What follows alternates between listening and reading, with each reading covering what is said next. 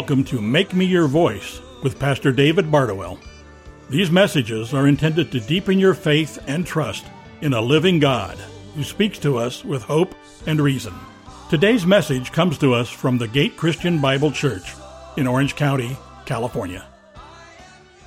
Today I'm going to talk about God's reward system and how he brings justice for the redeemed. Because you look around the world and you say, why does God allow the persecution of his church? Why does God allow people to be killed for their faith? Why does God not just intervene and take us to be with heaven? Well, it's all part of his plan. Because here's the thing if you're a believer in Jesus Christ, it doesn't matter what happens to you here on this earth because you're already set. You're part of God's plan. And last week I talked about the big picture of God's plan. And it's kind of like a puzzle the top of a puzzle, the box, where you pour out all the pieces and you don't know what it looks like until you look at the box. So when we look at the Bible, we can see God's big picture plan. Have you ever worked really hard for something and experienced the reward that comes along with it? Because here's the thing you know, hard work brings reward. I remember the feeling I had when I was walking up to get my high school diploma. 12 years of being in school and finally here finally my reward. And that set into motion other rewards. And it set into motion a desire to work hard for rewards. You know this year sadly was a little different. You know many people including my son missed out on walking. To get his college diploma. It came in the mail but it's not the same. I say this because today we're going to talk about working for the Lord and receiving rewards according to our faithful work for the Lord. Because one day we will receive our reward of salvation, which is the greatest reward, which is Jesus himself. But do you know that God also gives special rewards to those who are faithful, those who work hard for him on this earth?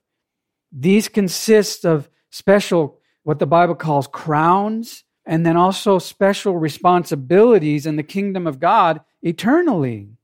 Now, as those who die outside of Christ receive judgment, and we'll talk about more of that next week, guess what? Those who die in Christ receive justice as well. Today, we're going to talk about what to expect after Jesus returns, and we want to expect justice for the redeemed. God is going to set things right. And part of that is he has a reward system for the faithful, those who sacrificed the fleeting rewards of this world to get the eternal rewards in heaven. So let's talk about that today. The redeemed will be judged with rewards. So the redeemed, and when I say redeemed, those have been purchased back by Jesus, will be judged and receive justice with rewards. When I was young and I found out I was good at music, I wanted to be the best at music. I am kind of a very competitive person. And when my friends were outside playing, I would be inside practicing. I was working hard to get better at my music. I was working hard to recruit band members to get gigs. And all this was before I was even a teenager. I was driven to become the best at my craft. And you know what? It paid off when I was younger. The rewards started coming. While my friends were working for minimum wage, I was getting paid hundreds of dollars to play music for a couple of hours. I'll never forget my first job was at Knott's Berry Farm, chicken dinner restaurant. I was a busboy. And someone had told my supervisor that I knew how to play the piano. And I'll never forget one day we were setting up for banquets. We'd stay till like 11 o'clock midnight and we'd be setting up for banquets for the next day. And as soon as my supervisor found out I played the piano, he said, uh, Bardowell, uh, go over there and play the piano. And I'm like, what? He goes, yeah, go play the piano. So I start playing the piano while the other, my friends are like setting up and I just got paid to play the piano. It was like a reward. It was cool. But here's the point. God made you with a desire to achieve things. He made you with that desire to pursue happiness, to pursue what God has planned for you. And thank God our founding fathers in this country put that into the Constitution. That we are able to pursue life, liberty, and happiness. Because I'm telling you what, I wasn't born in this country. I was born in Jamaica. Outside of Bob Marley, there's not a lot of options to come out as a musician in Jamaica. But in America, there is, and we should never take that for granted because it could get taken away at any moment. God gave us that desire to achieve, to work hard, and to get rewards. And so He set up a reward system. Now, obviously, our greatest reward is Jesus. But Jesus also tells us about other rewards, rewards that will be given for our faithfulness. Look what Paul writes to the Corinthian church. He says, For we must all appear before the judgment seat of Christ, so that each one may receive what is due for what he has done in the body or in this life, whether good or evil. Now, who's Paul talking to? He's writing to the church. All of us, believers, will appear before the judgment seat of Christ. Now, what does that mean? Are we going to be judged for our salvation? No. Jesus took upon him the judgment of God and those who are in Christ have been forgiven of all sin. This is a word called the Bema seat. You might have heard that. It was an elevated seat where judgment would be pronounced and also rewards would be given for those who competed in the Olympic Games. Because remember, the Olympics originated in Greece and Corinth was in Greece. So, as God always does, he uses Paul to speak the people's language. Now, whose seed is this? It says the judgment seed of Christ. Everything you have ever done in sacrifice for Jesus will be remembered and rewarded. Don't forget that.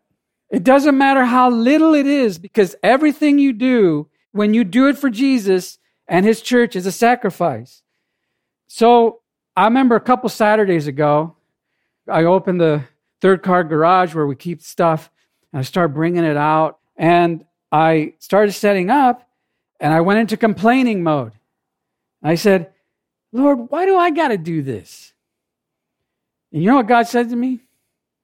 David, the question is not why, the question is who. For whom are you doing it? And I was totally convicted. And I said, You know what? You're right, Lord. I'm doing it for you. And thank you, Lord Jesus, for doing everything for me.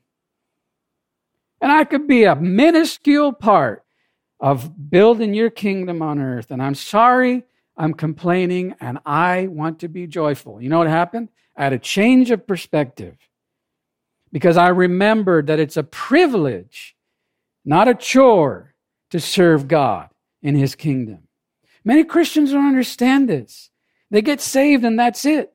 They're like the Christians who get in just by the seat of their pants. Turn to 1 Corinthians and we're going to look at those Christians. This is again Paul speaking, writing to the Corinthian church, chapter 3 of 1 Corinthians. And I'm going to start in verse 13. So Paul writes, Each man's work will become evident, for the day will show it, because it is to be revealed with fire. What does fire do? Tests things, it judges things. What will be left? and the fire itself would test the quality of each man's work. If any man's work which he has built on it, what is it? Well, you got to go back to the previous section where Paul says, build on the gospel of Jesus Christ, on his kingdom.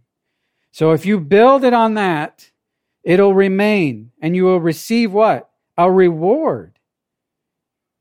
But if any man's work is burnt up, he will suffer loss, but he himself will be saved, yet as so through the fire. So what's basically Paul saying? Yeah, if you believe in Jesus, you're going to get saved, but you're going to get in by the seat of your pants and you might smell a little bit like fire. Because here's the thing God didn't leave you here on this earth to just sit there and be saved. He wants you to serve. And what do I mean by that? We don't work for salvation, we work from salvation. Those who are saved should be the hardest workers. Those who are saved should look to Jesus and say, Wow, thank you, Lord. I didn't have to do that work. You did it for me. You took upon yourself my sin. So I just want to work joyfully for the Lord. And it doesn't matter where you are, if you're in a church building, in a home, at your workplace, whatever is going on, you are doing it in a worshipful heart for Jesus. Instead of just getting in by the seat of your pants, wouldn't you want to hear the words, Well done, good and faithful servant? Well, it takes sacrifice. What are the sacrifices that you've made for Jesus? You know, some of the ones that I made early on, when I first got saved, I was still playing in bands in the clubs till like 2 a.m.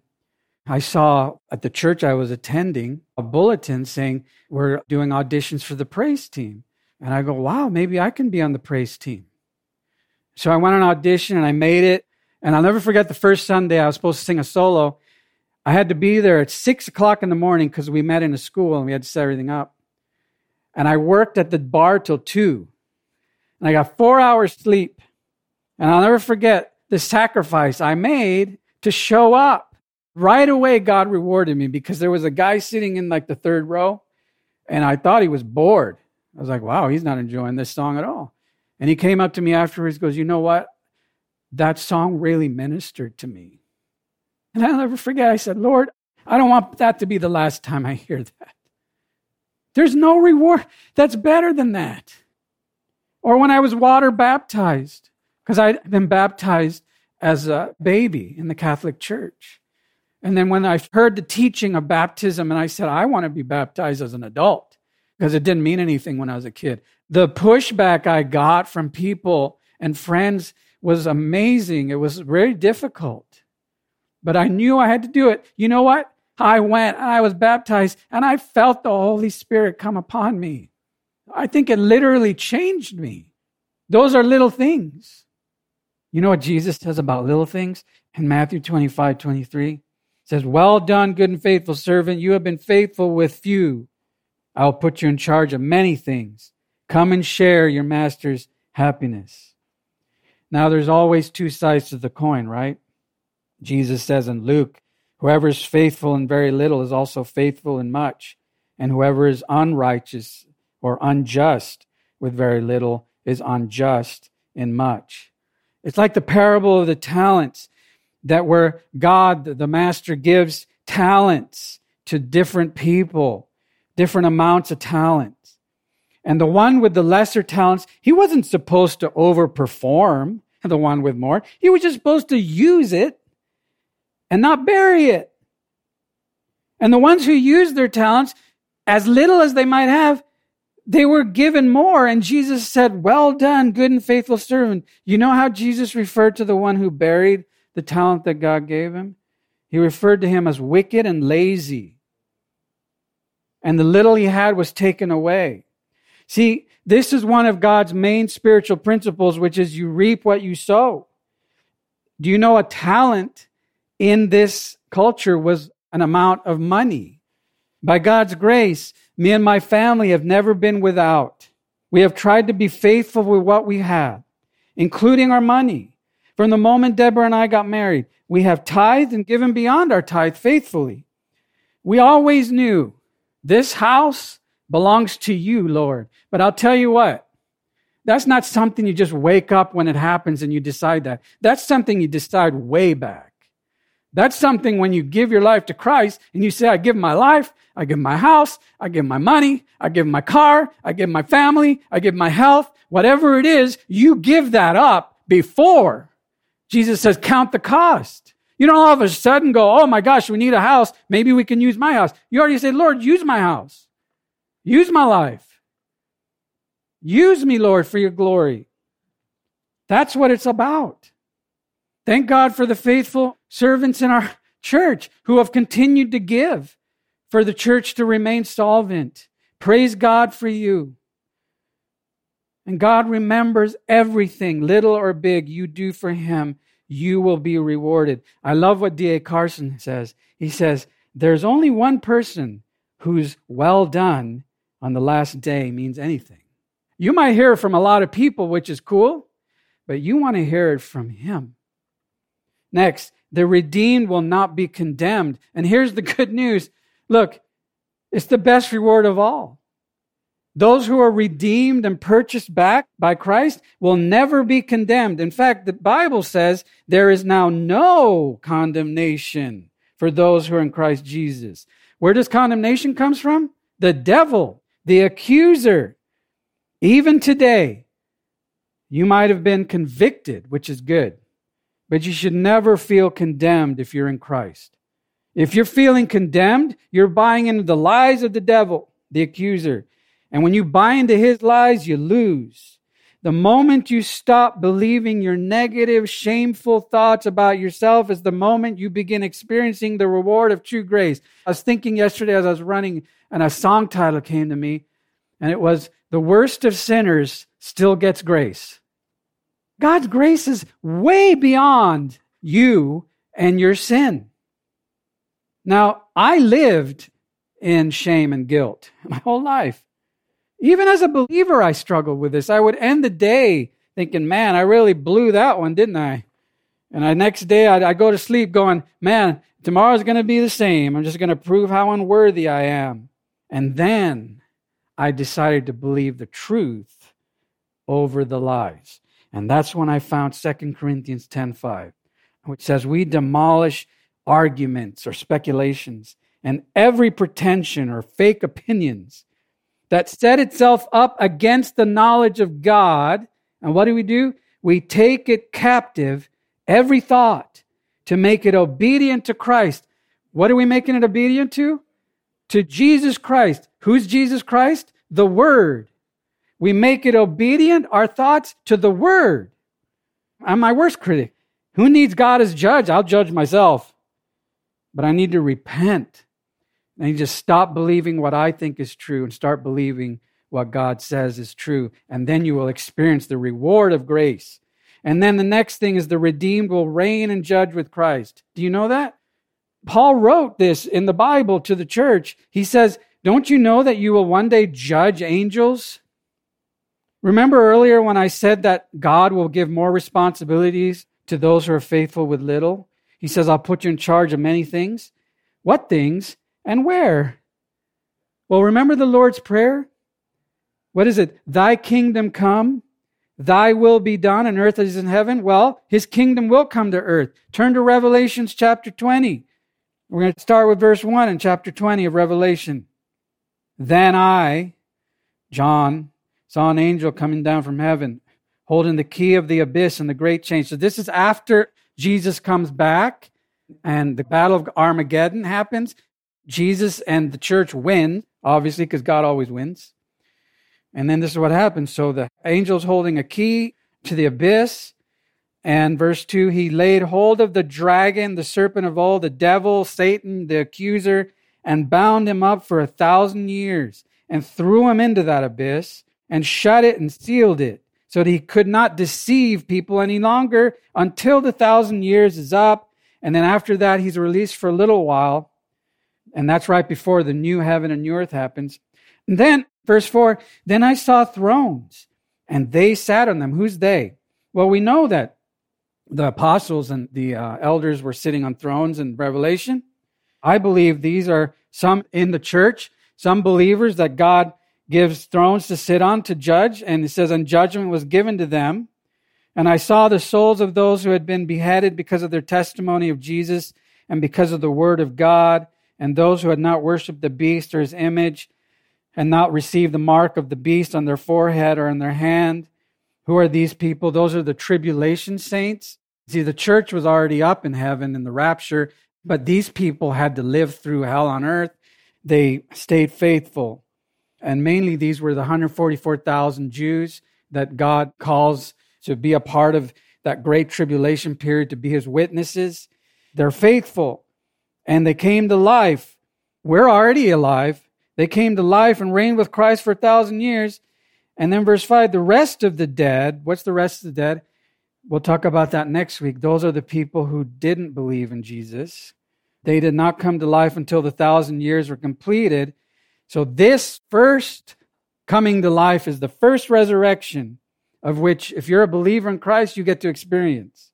And then verse 6 Blessed and holy is the one who has a part in the first resurrection, because the second death has no power over them. We'll talk more about that next week. But they, us, the church, will be priests of God and Christ and will what? Reign with him for a thousand years. Are you ready to reign with Christ? That's going to be part of your job. Sadly, many Christians aren't because they're not willing to grow up. Think about it. What if your kids never grew up and they just remained as babies and they kept drinking milk from a baby bottle and pureed food in those plastic partition dishes and they're being hand fed with a spoon? Well, that's happening in the church, sadly, and it's happening more and more. Christ isn't their reward. His word is not cherished and it's not being taught. And they're not receiving it and believing it. Remember that if you'll know the truth will set you free, you got to grow up. You weren't redeemed to just sit here. Do you know what you're redeemed for? To reign with Christ. And we need to start living like it. So, what should I do to be ready? Let God reign in your life. Start with the little things. What little things has God been saying to you that you haven't been faithful with? Start with those because you're not going to get more responsibilities till you get those down. See, here's the thing for a lot of people, a lot of Christians, Jesus is their Savior. Oh, Jesus is my Savior. But is Jesus your Lord? Like a Lord, if He's your Lord, you do what He says. You sacrifice your life. You say, Lord, here's my house, here's my money, here's my cars, here's my health, here's my family, here's my marriage. And Lord, you do it according to your plan because I've been screwing it up. Let God reign in your life. In Jesus' name, amen.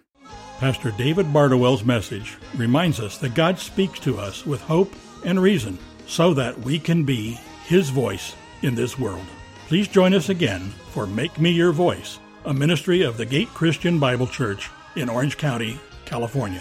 We would love to have you join us for a Sunday service. For more information or to find our location, please visit thegatecbc.com.